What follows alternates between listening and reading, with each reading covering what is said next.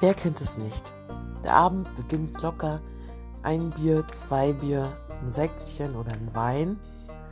Und alles ist lustig und locker und ähm, die Endorphine sprudeln. Pures Glück. Und dann kommt der Tag danach. Der Psychokater oder Restfetten-Depri.